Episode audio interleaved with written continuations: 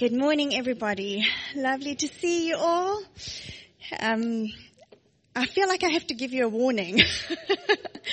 if I if I get tearful while I'm talking, please don't worry. I'm absolutely fine. It's just sometimes what God does, and you know, some of what I share is quite um, yeah, open, and um, and I'll, I'm fine. so, um, and I, you know, I think that's God in me. I often, one of my pastors said to me, "Never ever despise your tears," and um, you know, I think that's just for me how how God works. So, anyway, so you can see this morning I've got a couple of props up here, um, and the one of this clothing rail was just over the last couple of weeks, there's been a few words that have been spoken that have really been stirring in my heart. And, um, and I really felt that God wanted to share something more with us about that this morning. Um, and um, a couple of weeks ago, Keith shared about seeing this picture of a clothing um, rack of clothes, of brand new clothes, um, at the back of the church and um, and that as the previous year had kind of come to an end, that our clothing can be quite worn and threadbare. And but there's this new rack of clothes in church that God has for each of us, and it's brand new, and that there's an outfit for each one of us. And it says, He said, take care to take the clothes that have been tailored to you with your name on them it's a free gift for you to take, but we just have to take the effort to search for our name. Now I don't know about you, but when I go to the shops, I kind of, you know, look for my size first before I like even look at the clothes. I just, you know, rifle through trying to find my size and then look at the color. It's specific for what I want to wear. And so Keith's word was there's an outfit that Jesus has for each of us that he's designed for each of us and that we don't have to worry that there won't be something on that rack for us. That if you go and you have a look and you take the effort to look on that rack, you will not be disappointed. There is something for each of us there. We don't have to worry that we'll be left out and that we'll be forgotten. And then there was a word from Rachel last week, which was about walking free of our past. Now, past can be this morning, something that you did this morning that you're not very proud of, or it can be something more significant that has gone on in your past over many years. And she said, we need to let go of that so that it won't become a crutch to us, so it doesn't become a stumbling block to what God wants to do in our lives now. But I, I felt after she brought that word, I was like, wow, uh, we need to be so careful here that we don't feel judged. That, you know, that word wasn't a condemning word. And actually for us, practically, how would these words look? If we, if God says that there's new stuff for us, that He's got new stuff for us to put on, that He wants us to walk in, and He doesn't want us to be held back by our past, you know, that can just feel like it's words like, okay, well that's fine, but practically, what does that mean for me? What does that mean if I'm struggling and I feel like I'm stuck and I feel like I can't get out of where I am? How do I do that? Like, that sounds great and that sounds amazing, but how do I do that? What do I actually do? Um, and so I kind of wanted to have a look a little bit this morning about practically what does that, what does that look like for us? How might we start on that journey if we feel like, well, you know, I'd love, I'd love to take this thing that fits me, but I have no idea what that practically looks like for me. And I felt that God wants to start with this this morning. There is no condemnation. There isn't. We want to condemn ourselves, and sometimes we want to condemn other people because we don't think we're doing, they're doing things quite as we think they should be doing it. But actually there is no condemnation. And when Jesus meets with us, when he speaks to us, he wants to bring us freedom. And he wants to encourage us in what he has for us. So I wanted to show you a short clip this morning, which is from, um, can somebody just turn the lights off on this side? Um, and Samuel will play it in a minute. Um, but it's a clip from The Chosen. Has anyone seen some of The Chosen? It's a new um, uh, Bible series that's come out that's been crowdfunded in the States. Um, so that it kind of tells the gospel story. And I have been watching it over the last few weeks and just found it so encouraging. It kind of brings to life how life in those times may have looked.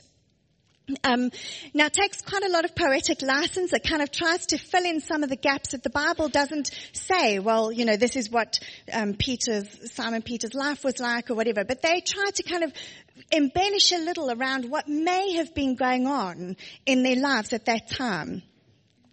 Um, and the clip that you'll see this morning starts the story by suggesting that Simon Peter and his fisherman friends, so Simon Peter was the first disciple to be called by Jesus, and um, and it suggests that him and his friends were that well they were fishermen, that's what they did for their living, but it suggests that they were probably in debt. And because they were, they were living a hard life of trying to catch fish all the time, sell it to make a living, and sell enough that they could pay to Caesar what was Caesar's and pay their debts off and pay their taxes. And so they, this night, um, Simon Peter and his friends have gone onto um, onto the sea to go and catch fish, and they've been fishing all night. This is what they do. They know how to fish. They have all their tools at their fingertips. They understand what it means to be a fisherman. And they've been out all night and it shows that they just are so frustrated and they have like in this series they have like a deadline. They're like by the morning they've got to pay their taxes or they go to prison. And so Simon Peter is like, come on God, where are you? I'm trying to fish and there's just nothing here.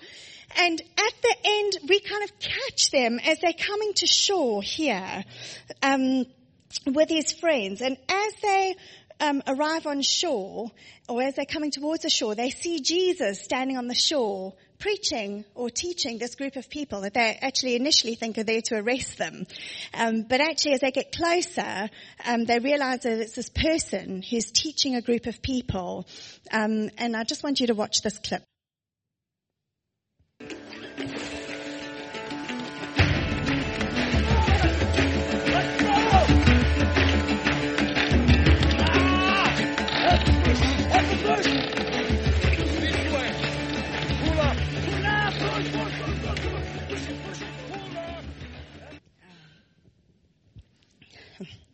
I just love, uh, if you haven't seen any of that, uh, it's just amazing. It brings it to life.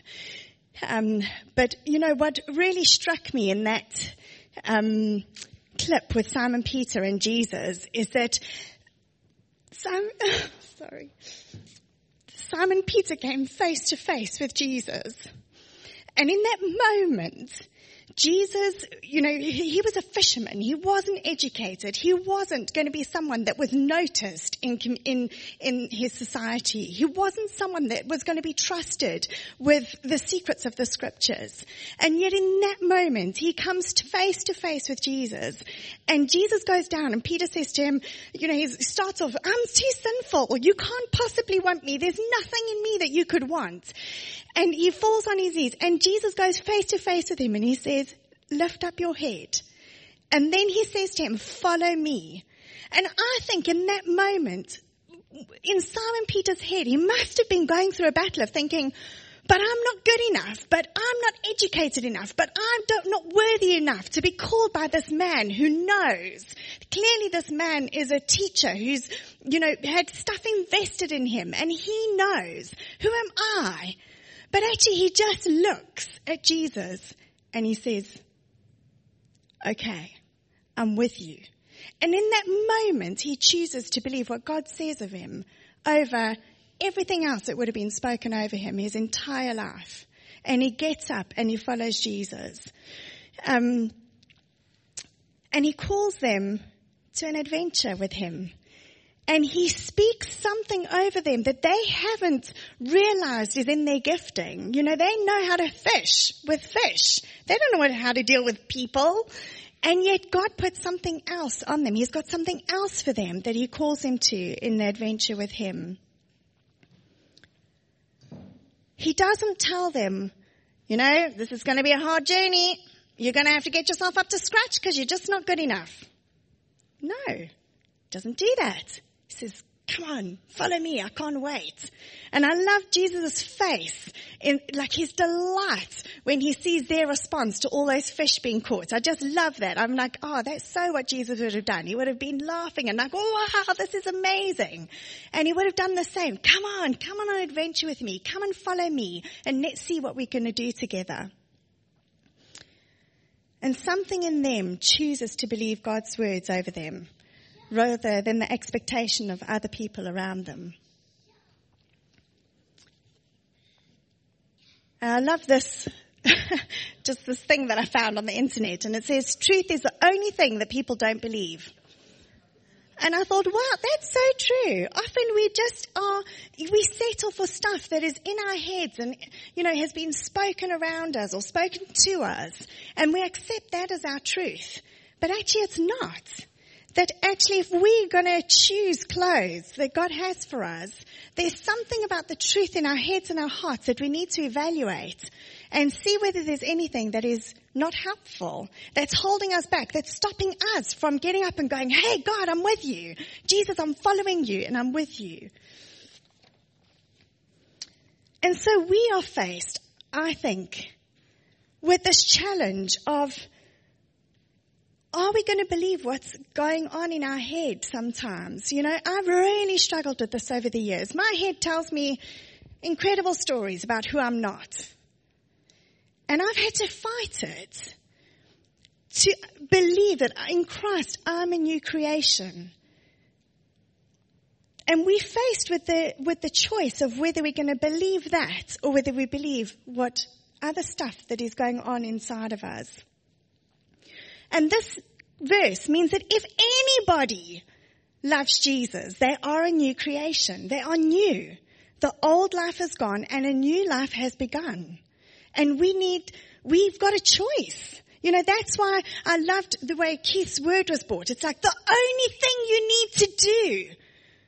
It's a free gift. These clothes that are on this rack that have your name on them, they're free. The only thing that you need to do is look for your name that's incredible. It's not like you have to be better. You have to do, you know, make sure that you get up to scratch. No. The only thing that you need to do is believe that there's something there for you. That you are a new creation in me. That all the old stuff is gone and the new stuff has come. And there's another scripture in the Bible in 1 Corinthians that says, all of you together are Christ's body and each of you is a part of it. Everyone here sitting in this room is a part of it. Those that couldn't make it this morning, they're a part of it. And if they're not part of it, our puzzle isn't complete. Our puzzle of how God wants us to function in this church in Tadley at this moment is not complete unless each one of us is a part of it. So if you don't believe that you're part of it, we don't get to be, have the full picture of, of how we function. We miss out on you. That's gutting. You know, one of the, one of the other episodes of that chosen is with, um, is it Nicodemus, the guy who wants to believe in Jesus so much, but then he just can't leave stuff behind. And you see Jesus ready to go. He says to these group of people, meet me here in the morning at this time and we'll go on an adventure together. And one of those that he invited to meet him there was Nicodemus. And when Jesus gets there in the morning, he's standing at the spot where he said, and Nicodemus is hiding behind the corner. And Nicodemus is crying because he doesn't quite believe that there's something there for him. And maybe the kind of, his life is pulling him too hard too. And Jesus just stands there and he goes, you so nearly made it. And it's just this devastation in Jesus' heart that if you don't believe who you are, if you don't believe, it's devastating for us and for God because we don't get to see the full picture of who we all are together.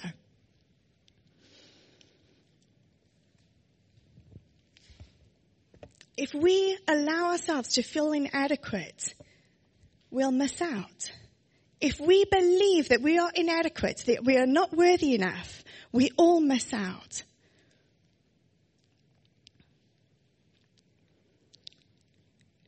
And then we're also invited to believe scriptures like this in Romans, where it says that we've all been given different gifts. And I want to just read this to you. It's from the um, New Living Translation. It says, In His grace, God has given us different gifts for doing certain things well. So if God has given you the ability to prophesy, speak out with as much faith as God has given you. If your gift is serving others, serve them well. If you are a teacher, teach well.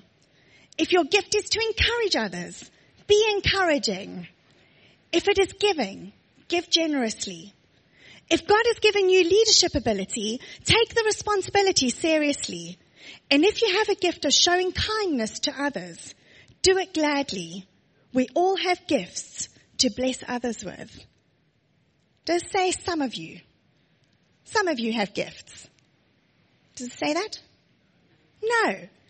All of you have gifts to bless others with. And he's had, he's prepared good works in advance for us. And this was a, yeah, it's a real challenge to believe that all those scriptures apply to each one of us. That there's not one of us in this room that's omitted from the truth of what God has for us. And then it goes on and says here, oh, this is what I love about what Mike was doing this morning. You know, we just, we, I think we're far from walking in all of this. We are definitely far from walking in all of this. John 14 verse 12 says, I tell you the truth. Anyone, anyone who believes in me will do the same works as I have done. And even greater works because I'm going to be with the Father. That's a challenge, isn't it? Oh storms coming up. but that's a challenge to, if we are invited to believe that, that that's the truth about what Jesus has said over us, that we will do even greater things than Jesus did when he walked this earth because of who Jesus is.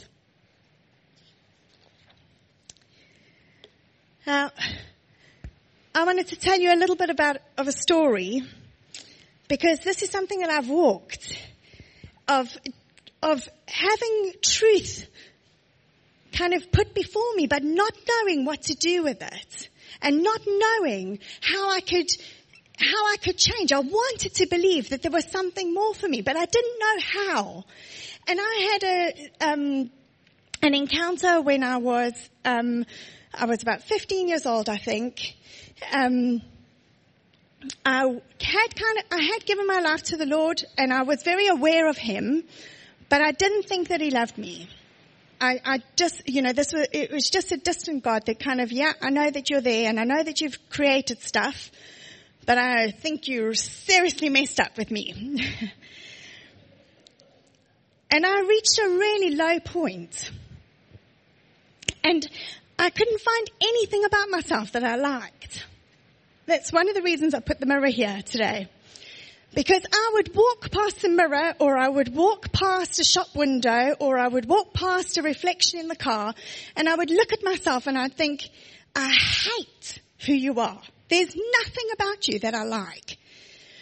And it really impacted on me. I started to live that I was horrible, that I was revolting, that there was nothing good in me.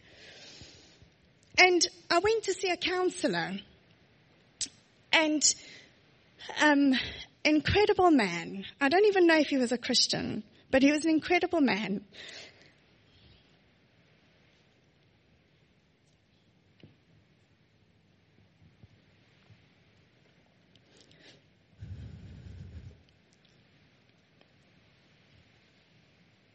And he said to me one day when I went in to see him, he said, is there anything about yourself that you can kind of think that you could get to like.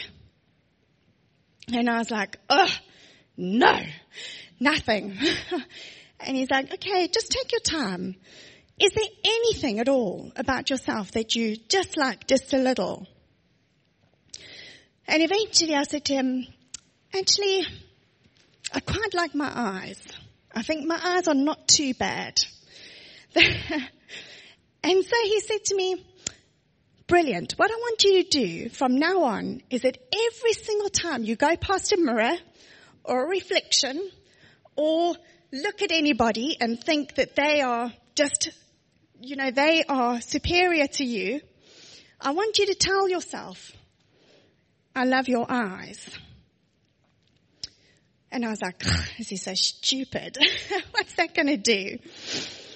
And, um, but he said, just do that over the next few weeks and come back and, you know, let's talk again. And so I did that day in, day out, day in, day out. I was, I was determined to feel better than where I was because I was in such a low place. And, um, and so I worked hard at it. I did it every day. Every time I walked past anything, every time I looked in the mirror, I would say, tell myself, I love your eyes. And I remember every time doing it thinking, oh, it's just empty. It's just empty. It's just words. It's just empty. It doesn't mean anything. It's just empty.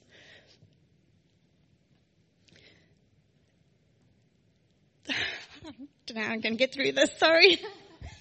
And one morning, I went into our family bathroom when we lived in South Africa. Um, and I was still living at home. And I went into the bathroom. I looked at myself in the bathroom mirror. And I looked at my eyes and I said, I love your eyes. And as I said it, it was like, it just suddenly hit my heart. You've got beautiful eyes.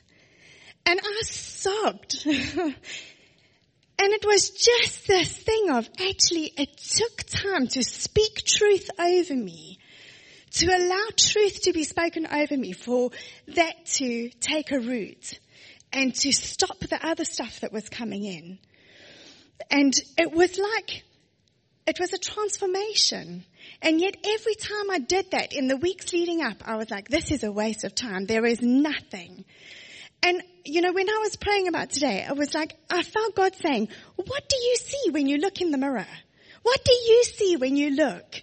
What lies are you allowing to be spoken over your life that is stopping you from experiencing the joy that I have for you? That's stopping you from going to these clothes that I have for you and putting them on and knowing that I have plans and purposes for you. What is looking back in that mirror at you every day? And our challenge is that we have got, you know, our starting step, I believe, is us taking those scriptures that we've looked at this morning. There's loads of others in the Bible. You know, I've just looked at a few this morning, but taking those scriptures and looking in the mirror and saying, God, you have gifted me. You have put things in me to bless other people. You have put things in me that is going to change this place where I live. That's going to impact my family. That's going to impact my friends. And I don't believe it, but I want to. Will you work in me to shift it from here to here so that I can walk in that every day?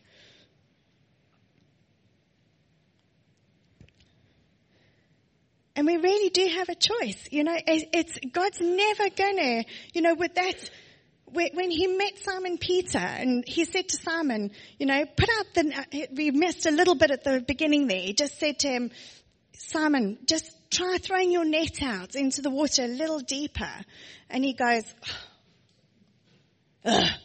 teacher, you have no idea how hard I've been working at this.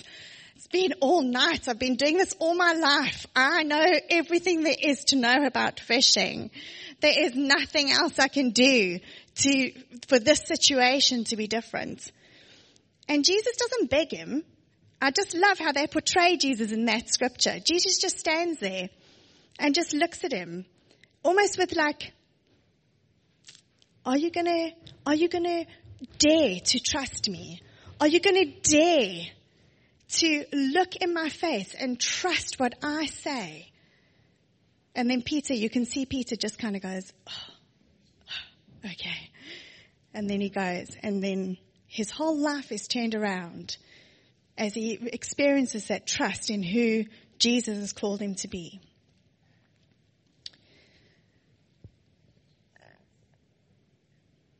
So that was what I really felt to bring this morning to you. And I'd love to pray for you if that's okay for us. Because it's never a, you know, I, I find for myself, it's never, you know, I get scared sometimes that God's going to forget me. I get scared sometimes that when I see other people doing amazing things, I think, oh God, I feel so inadequate and I feel like I'm so afraid you're going to forget me. Never. He's never, ever, ever going to do that to us. We're the apple of his eye. And he's got something for each of us, you know, and it's just reminding ourselves every day. Part of that clothing ourselves with the, um, spiritual armor is us protecting our minds against untruths and grasping hold of his, his truth of how he sees us and saying, God, I'm going to choose to walk in this. Even if I don't feel it here, I'm going to believe in it and I'm trusting you that you're going to move it from here to here so that I can do everything that you have called me to do. Yeah, Father, I, you're amazing. Lord, you've created each one of us in this room and you have dreams and purposes for each one of us. And God, we pray that you would give us courage to face up to stuff that is holding us back. All we've got to do is take hold of a scripture that you've given us. All we've got to do is take hold of a promise that you've given us. And then just stand with that until it becomes our reality. God, we pray that you would help us to persevere when we want to give up. We pray that you would help us to keep going and to keep looking to you, knowing that we can trust you. Lord, I pray for each person here that feels like they're excluded from this journey. Lord, I pray that you would speak deep into their hearts that you would help them to take hold of an untruth that is stopping them from living what you have for them. And Lord, that they would live and walk in everything that you have for them. I pray that they would have courage to look at that rack of clothes and find their name, knowing that you would never leave them out, knowing that you have never left them behind, but that you have plans for each one of them. Lord, you never promised that it will be easy. And, you know, this last week someone said to me, it's so hard to unlearn untruths. And yes, it is. It is. But we have you and we have the Holy Spirit standing and walking with us. And so, Father, we want to say we trust you. We are trusting this year for a year of each of us being able to find our outfit, of each of us being able to walk free, even while we're walking through tricky stuff that you can use us in the midst of that. And Lord, that we will be changed from the inside out. And that because of what happens in each of us, Lord, our town and our friends and our family will be impacted because of what you do in our lives.